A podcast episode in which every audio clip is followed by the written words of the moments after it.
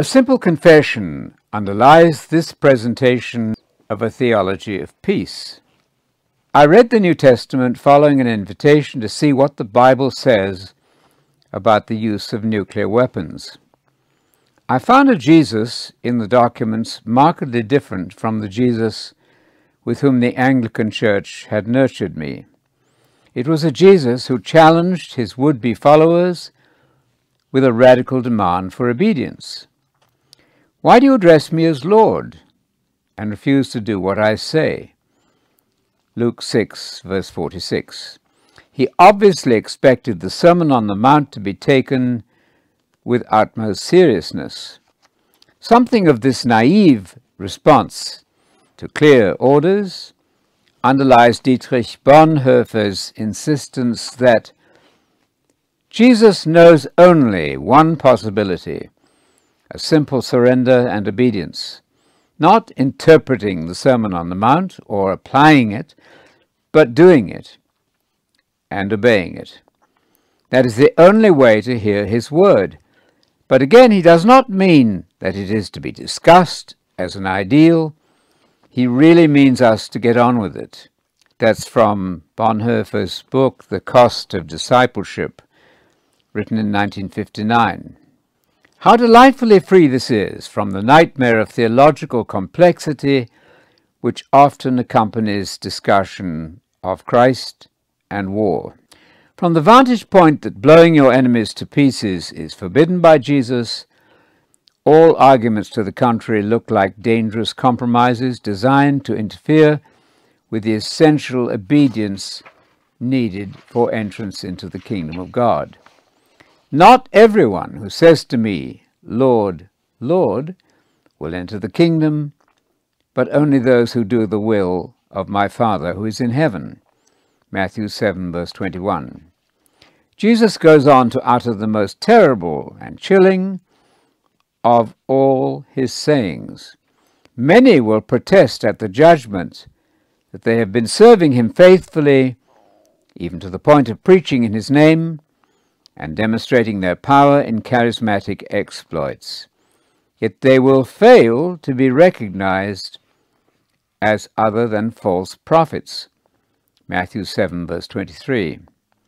The issue is plainly one of obedience through faith, and obedience must include submission to the so called hard sayings about loving enemies and not resisting evil persons.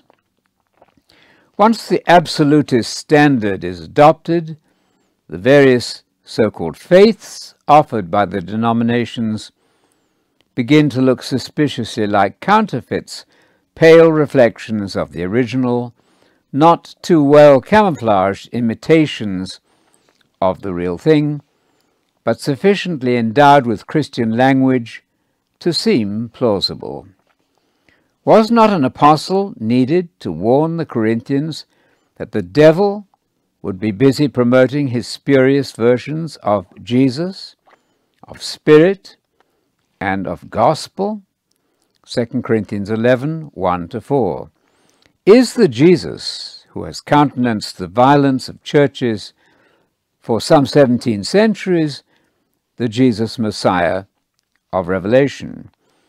Are Christian communities which sanction the use of terrible destructive force against their enemies and fellow believers in the name of so called just war are these people really sailing under false colors? Building upon naive beginnings, one is able to add substance to conviction by way of reading in theology and church history. I will construct my theology of peace with the help of those many voices which have for me the clear ring of truth, as distinct from the tragic language of compromise and apostasy. Throughout, I will take note of the persistent, but as it seems to me, misguided reasonings of the camp which seems bent upon obscuring and rendering complex an issue about which Jesus never equivocated. To one seeking the truth of Scripture, the complaint of Habakkuk appeared to speak eloquently to the Church of England's post war official justification of Christian participation in, quote, just conflict. Why do you show me iniquity and cause me to behold grievance? For spoiling and violence are before me, and there are many who raise up strife and contention. Therefore the law is slacked, and judgment never goes forth. The wicked compasses about the righteous, therefore wrong judgment proceeds.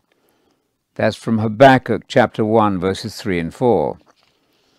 The reaction of my devoted parents to my idealism was to have me examined by a psychiatrist under whose supervision and timed by a stopwatch I ranged blocks according to prescribed pattern.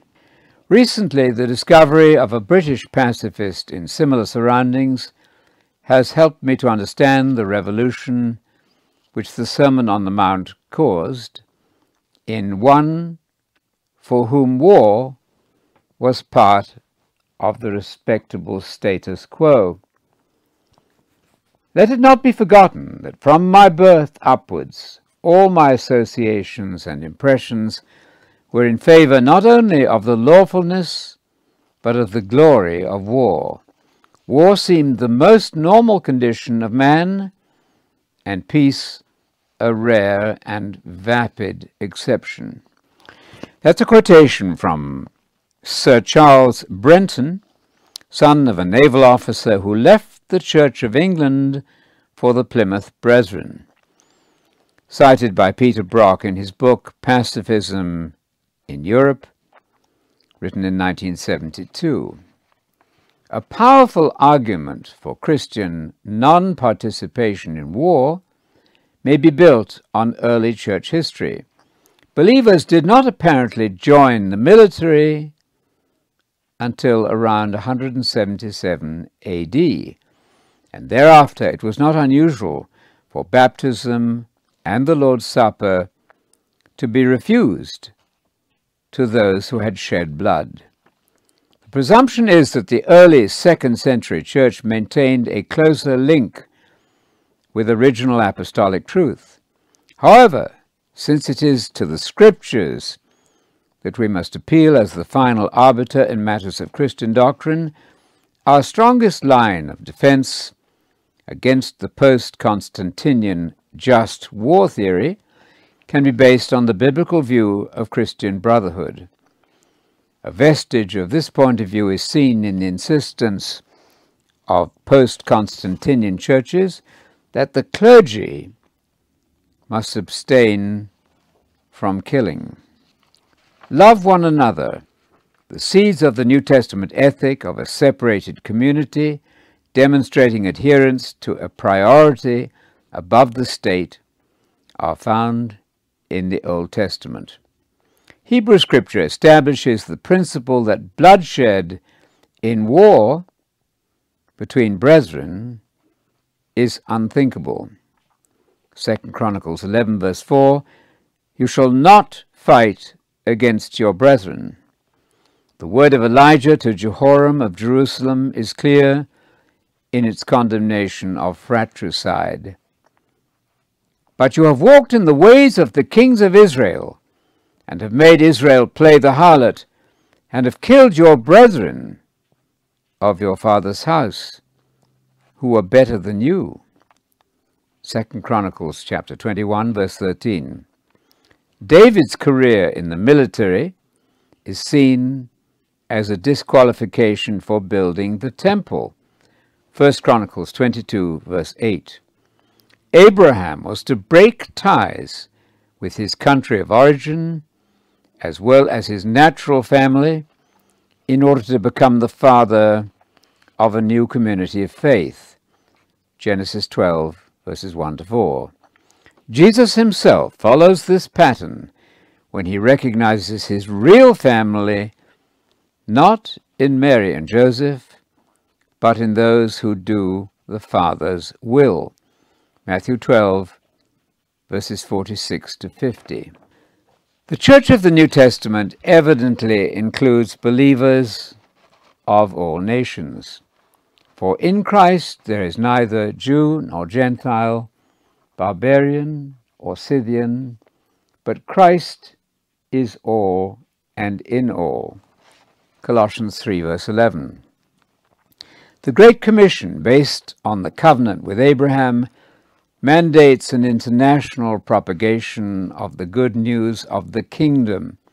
Matthew 24, verse 14, Matthew 28, verses 29 and 30, and thus envisages the formation of a community of kings and priests from every nation, people, tongue, and race. Revelation 5, verse 10, who are to have peace among themselves. Mark 9, verse 50. They are to be salt in a putrefying world. Matthew 5, verse 13. And lights in the midst of a crooked society. Philippians 2, verse 15. The church thus constitutes the new Israel of God. Galatians 6:16 designed evidently to be a microcosm of the coming kingdom of peace on earth. Premillennialism, based on the vision of the prophets which Jesus endorsed, Romans 15, verse 8, and to which Old and New Testaments strain in verse after verse. This holds out the hope of world peace when the nations will cease forever to learn the art of war, as in Isaiah chapter 2, verses 2 to 5.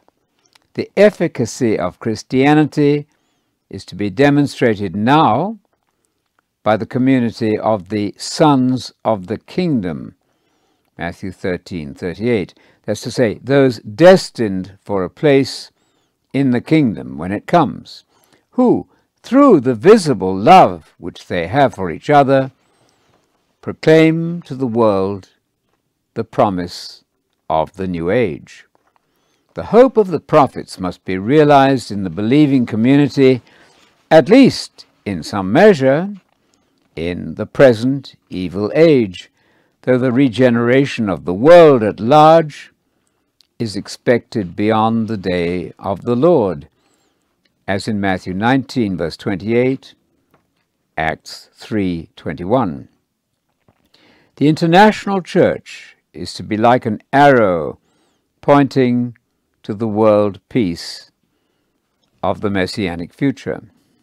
This pervasive biblical theme is dealt a lethal blow when it's proposed that believers can join in the slaughter of their brothers and sisters in other nations. Such fratricide suggests only that Christianity does not work, that the spirit is too weak to overcome the natural hostilities of the flesh. The New Testament is thus rendered pointless. Mankind, in his dealings with different peoples, is not benefited by Christ at all. Hatred is not replaced by love. Little wonder that we find James protesting that friendship with the world means inevitable hostility to God. James 4, verse 4.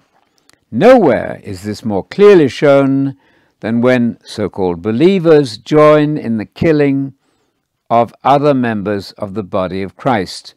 Satan must count this his greatest triumph, for Christ is then divided against Christ the church commits suicide, and the body self destructs. And the evidence of God's Spirit at work internationally amongst the peoples of the earth is destroyed. This kind of argumentation supporting the case for an international Christian church does not depend for its success upon a few biblical texts. It is axiomatic throughout the New Testament that Christians are bound to a higher priority than loyalty to the individual nation state. God has made each Christian a member of the universal body of Christ. The priority of responsibility to fellow believers, irrespective of national origin, is abundantly clear in our Christian documents. Repeated commands about gentleness, forbearance, unity in the Spirit, and the power of the visible witness of Christian love fill the pages of the New Testament. How can anyone imagine that bombing other Christians can be anything other than an absolute denial of the faith? I cannot see how Archdeacon Percy Hartill's pointed protest could fall on deaf ears and not effect a radical repentance throughout the churches. I quote now from Archdeacon Percy Hartill. The Church is further proclaimed by the Creed to be Catholic, universal, and worldwide, not simply international, but supranational. The community of the Church is something that man did not make and which man must not be allowed to break.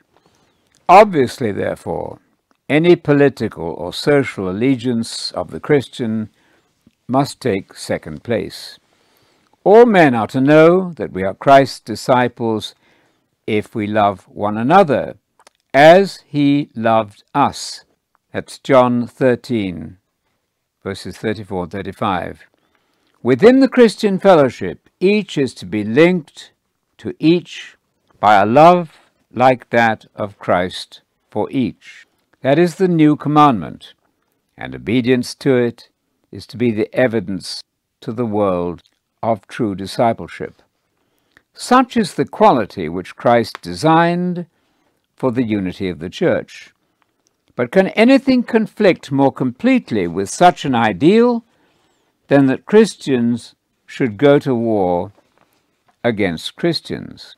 Can anyone outside a madhouse suggest that when, for example, British and American Christians accepted the responsibility for dropping the atomic bomb which killed and maimed in body and soul their fellow Christians in Nagasaki, that such an act could be evidence that within the Christian fellowship they were linked by a love like that of Christ for each. If anyone still doubts this, let him read We of Nagasaki, written by Christian survivors of the bombing. One who did see the force of this plea for Christian nonviolence was the former Roman Catholic military chaplain George Zabelka. He wrote this in 1945. Tinian Island was the largest airfield in the world. Three planes a minute could take off from it around the clock.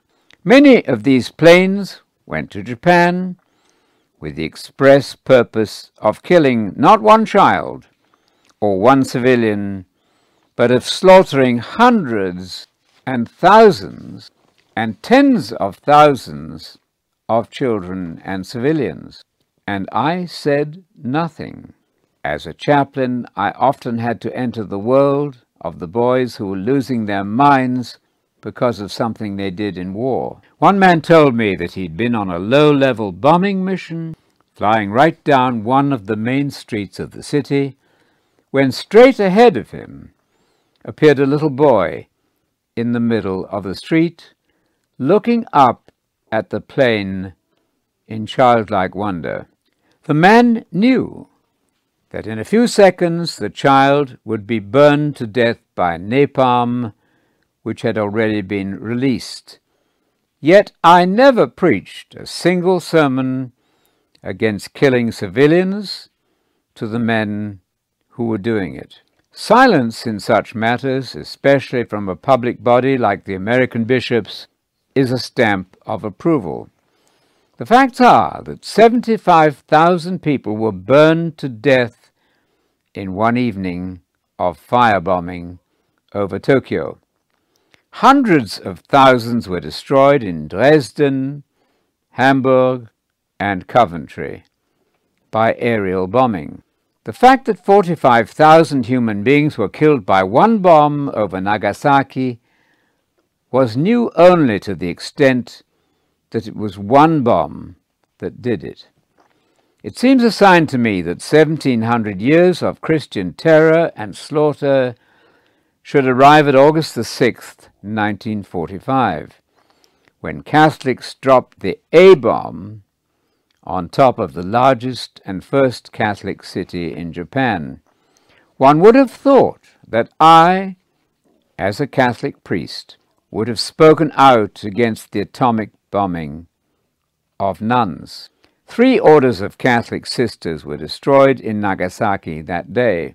One would have thought that I would have suggested that as a minimal standard of Catholic morality, Catholics shouldn't bomb Catholic children. I didn't.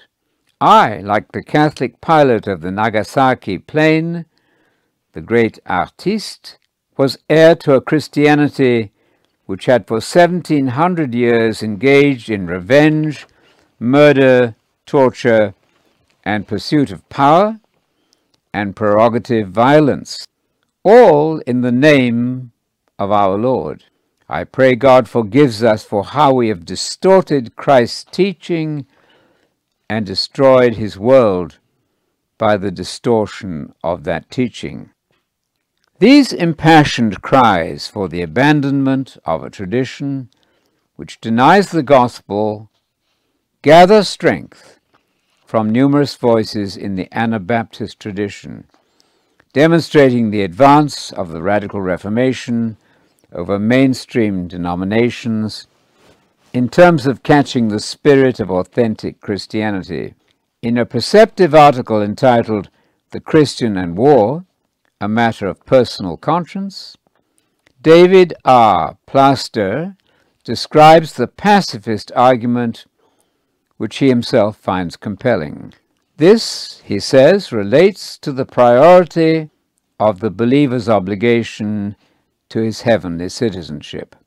He goes on to cite John Drescher as follows The Church is an interracial, supranational, transcultural body composed of all who put their faith in Jesus Christ as Savior and follow Him as Lord. That's quoted from Why Christians Shouldn't Carry Swords in Christianity Today of November 1980. Plaster then refers to Myron Augsburger's development of the consequences of participation in the body of Christ. He says, to affirm that one is a member of the kingdom of Christ now means that loyalty to Christ and his kingdom transcends every other loyalty. This stance goes beyond nationalism and calls us to identify, first of all, with our fellow disciples of whatever nation as we serve Christ together. That's cited from Christian Pacifism in War, Four Views, published in 1986. Augsburger then presses the argument home as follows. The priority to obey God rather than man comes into conflict with a believer's active participation in war. He advances the reasoning another step. He says, Since our highest loyalty is to the kingdom of Messiah, and since that kingdom is global, a Christian in one nation cannot honorably participate in war, which would mean taking the life of another brother or sister in another nation. Plaster observes that those allowing participation in war to the point of taking human life have not provided an answer to this point. Dale Brown adds his voice to this argument when he reports that M.R. Zigler, and I quote, often rose to his feet and proposed that Lutherans pledged to refuse to kill each other, Anglicans, other Anglicans, and so on. The Mennonites now distribute postcards on which is printed the slogan, A modest proposal for peace that Christians refuse to kill each other. Meanwhile, Eileen Egan, an editor of The Catholic Worker, reminds us that Constantine and Augustine borrowed the just war theory from the pagans in order to allow lay Christians to become soldiers. Injustice in regard to the so-called just war. One of the most astonishing features of the debate about Christians and war is the unflinching way in which proponents of the so-called just war admit that its origin is in pagan Greece and Rome. It appears as a concept developed on the basis of natural law by Cicero and then Christianized by Augustine. Appeal is sometimes made also to the Old Testament.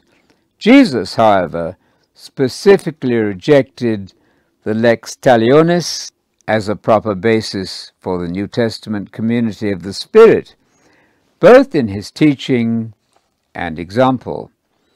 Matthew 5, verses 38 39.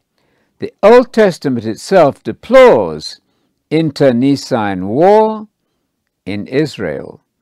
Fratricide inevitably occurs when the New Testament Israel, the Israel of God, takes sides against itself in war. Moreover, pagan Greek and Roman philosophy is seen by the New Testament as a dangerous threat to the faith. Colossians 2 verse 8. The faith is essentially Hebrew in its main ingredients and should guard itself against invasion by philosophy. The point is made tellingly by Floyd Filson, who says, The primary kinship of the New Testament is not with this Gentile environment, but rather with its Jewish heritage and environment. We are often led by our traditional creeds and theology to think in terms dictated by Gentile and especially Greek concepts. We know that not later than the second century, there began the systematic effort of the apologists to show that the Christian faith perfected the best in Greek philosophy. The New Testament speaks always with disapproval and usually with blunt denunciation of Gentile cults and philosophies. It agrees essentially with the Jewish indictment of the pagan world. That's from the book The New Testament Against Its Environment, written in 1950. Later, Floyd Filson says, the modern church often misunderstands its relation to the Old Testament and Israel and often inclines to prefer the Greek attitude to the New Testament view. In the same way, Canon H. L. Goudge wrote, when the Roman and Greek mind came to dominate the church, there occurred a disaster in doctrine and practice from which we have never recovered. That's from an essay called The Calling of the Jews in the collected essays on Judaism and Christianity, quoted by H. J. Schonfield in his book The Politics of God, written in 1970. Eberhard Griesebach, in an academic lecture on Christianity and humanism, remarked as follows In its encounter with Greek philosophy, Christianity became theology. That was the fall of Christianity. That quotation was cited by Robert Friedmann in The Theology of Anabaptism, written in 1973. The paganism which lies hidden in post-Constantinian Christianity, though its infiltration began in the early second century, is revealed also by Professor G.J. Heering in his book The Fall of Christianity. Luther, he maintains, derived his theology of the state from Stoic natural law. His successors in modern times have given absolute status to the relative authority of the state, which demands blind obedience. The time has come, he says, for Christianity to disentangle itself from imperialism and war. Referring next to the Roman Catholic Church, he points to a systematic weakness which allows believers to be seduced into disobedience to the command of love. Although an international church, Roman Catholicism shows little disapproval of the nationalistic state and its ways. The remarkable friendship of the Pope with the pagan Roman dictator of Italy, whose God is the state and whose worship is law and might and war, and the obviously complete impotence of the Vicar of Christ over his national congregations, whose members, no, those shepherds even, bayoneted each other in war. These things tell us more than enough. An incisive theology of peace must relentlessly expose the falsehood of the foundation on which both Protestant and Catholic traditions about war are built. Luther's tortured argument justifying Christian participation in war needs to be rehearsed and, I think, dismissed. When a Christian goes to war, or when he sits on a judge's bench, punishing his neighbor, or when he registers an official complaint, he is not doing this as a Christian, but as a soldier or a judge or lawyer. At the same time, he keeps a Christian heart. He does not intend anyone any harm, and it grieves him that his neighbor must suffer grief. So he lives simultaneously as a Christian towards everyone, personally suffering all sorts of things in the world, and as a secular person maintaining, using, and performing all the functions required by the law of his territory or city, by civil law, and by domestic law. End of quotation from the book Luther's Works, volume 21, page 113. But on what New Testament basis may a Christian do some things as a Christian and others not as a Christian? Judged in the light of the single standard demanded by Jesus, most popular forms of Christianity stand condemned.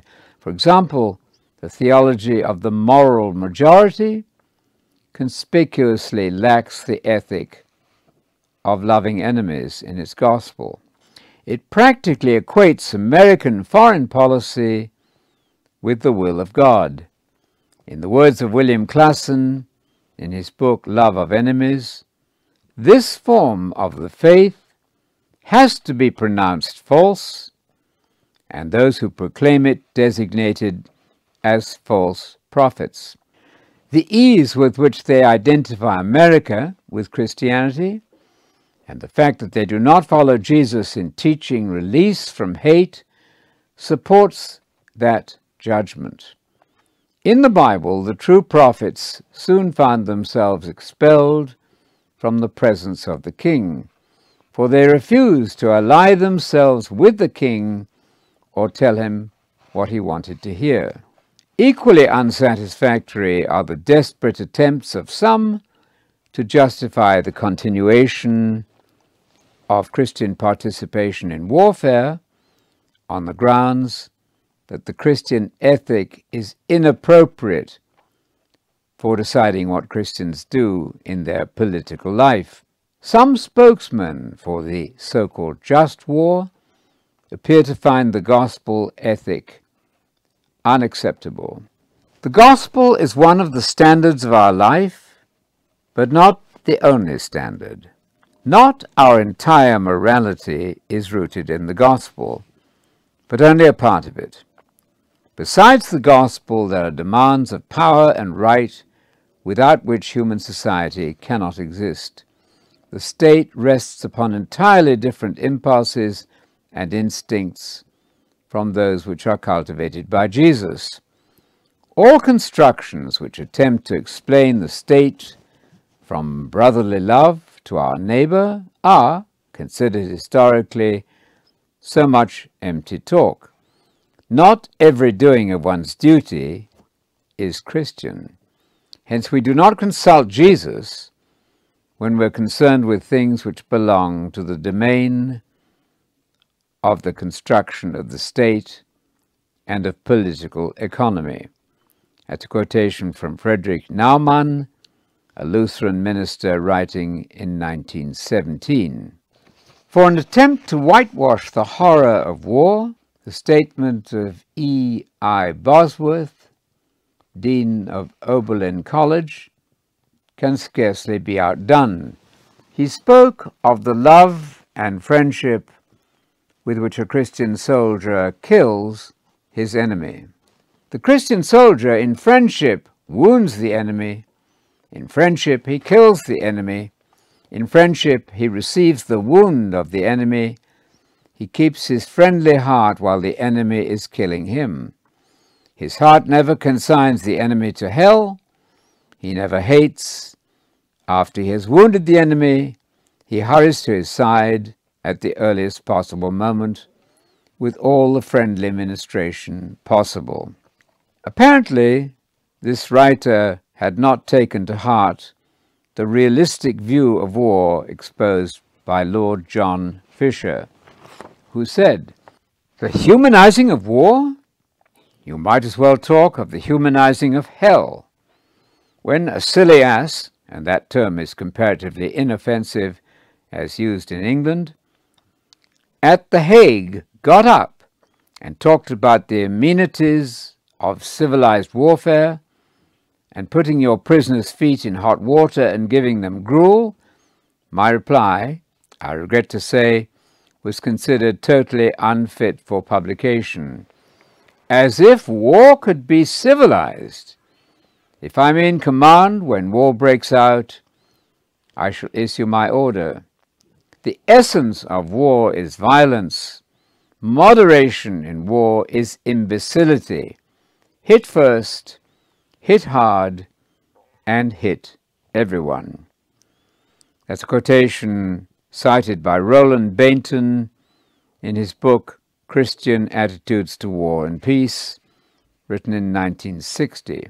During the Second World War, the Bishop of London, in the name of Christ, adopted the same hard-hitting line. Kill Germans. Kill them, not for the sake of killing, but for the sake of saving the world. Kill good as well as bad. Kill young people as well as old. Kill those who have shown kindness to our wounded, as well as those fiends who crucified the Canadian sergeant. As I've said a thousand times, I look upon it as a war for purity, I look upon everyone who dies in it as a martyr. The extraordinary confusion of voices in this matter of Christians and war forces one to ask, what is the nature of the religion we in the West have grown up to call Christianity? Does it truthfully reflect the teaching of the Bible? What has happened to the vital New Testament faith as distinct from this amalgam of various kinds of Greek philosophy, Platonism, and Stoicism, with a few selected Bible references. How may this worldly Christendom be matched with the community envisaged by Jesus as uncompromisingly non-violent?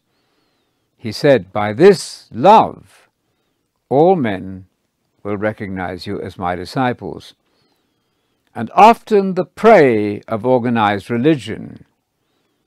Jesus said, The time will come when those who think they are doing God a service will be killing you. After all, is the label just war anything other than a cover up for disregarding the hard sayings of Jesus? Do not those who ask how shall we as a nation deal with our enemies, betray their solidarity with the systems of this world. Do not the New Testament Christians speak rather of them, the world, and us, the Christians, a separated colony of ambassadors, as in 2 Corinthians 5, verse 20, dwelling as resident aliens, 1 Peter 2, 11, in a hostile world. The underlying difference between the advocates of just war, so called, and the pacifists is simply this. The former believe it to be their duty to help manage the state now, while the biblical pacifists believe that the state cannot be made peaceful this side of the second coming. The latter position maintains with Paul that Satan is still God of this age. It therefore holds that the church has nothing to do with judging, that's to say, managing those outside the church. As we find in 1 Corinthians 5, verse 12, at the same time, it has a clear eschatology, view of the future, recognizing that Christians are destined at the future establishment of the kingdom to manage the world. 1 Corinthians 6, verse 2, in the Moffatt translation. At that time, the church will indeed be in charge of world affairs. Scripture is filled with promises that the believers are candidates for royal office with the Messiah. Matthew 19:28, Luke 22 verses 28 to 30, 1 Corinthians 4 verse 8, 1 Corinthians 6 verse 2, and 2 Timothy 2 verse 12, Revelation 2 verse 26, Revelation 3 21, and Revelation 20 verse 4. Until that moment comes, the church must maintain a status of resident alien, suffering, if necessary, in a world hostile to the spirit of the Messiah. Concluding recommendations. The only antidote to the centuries long Constantinian concubinage into which churches have fallen is a strongly confessional theology of peace. The church must constantly bring to mind the horror of what is even now still contemplated as a reasonable way of effecting a permanent peace. It must insist that plans to destroy the earth invite the wrath of God, not salvation. God will destroy those who destroy the earth. Revelation 11, verse 18. It must urge believers to remember that Jesus said that Christians are not to be of this world. And since the whole world is in the power of the evil one, 1 John 5, verse 19, Christians must not join hands with that world. The state is evil, under the control of the principalities and powers and the cosmocrats, the Greek word there, cosmokratores, of this present darkness. Ephesians 6, verse 12. If post Constantinian Christianity were on the side of Jesus, it could never have contemplated the manufacture and stockpiling of weapons so powerful that they may now destroy every major city five times over. We must never let the Church forget that even in 1985, the nuclear weapons stockpiled by the US USSR, UK, France, and China are equivalent to a million Hiroshima bombs. The 50,000 warheads and bombs in nuclear arsenals today include 17,400 weapons in the strategic forces of the superpowers. Their range is intercontinental. Each weapon is powerful enough to destroy a large city, if there were that many cities in the world. MX, officially called Peacemaker, carries 10 independently targeted warheads and has a destructive power over 300 times as powerful as Little Boy, which killed or maimed 200,000 civilians at Hiroshima. That's a quotation from Ruth Sivard in her book World Military and Social Expenditures, written in 1983. We end as we began, with the confident assertion that only the Anabaptist so called refusal to take life does justice to the mandate of Jesus to his church. Even though the theory of the lesser of two evils has made its appeal to the vast majority of those who have claimed to be Christians, sober reflection will indicate at once that such an ethic moves on an entirely different level from that proclaimed by Christ. It's a quotation from Peace is the Will of God, a testimony to the World Council of Churches by the Historic Peace Churches and the International Fellowship of Reconciliation, written in 1953. The same document says so eloquently that for Christians to allow themselves to be drawn into taking sides in war is a denial of the unity of the body of Christ. The Christian church is not provincial or national, it is universal.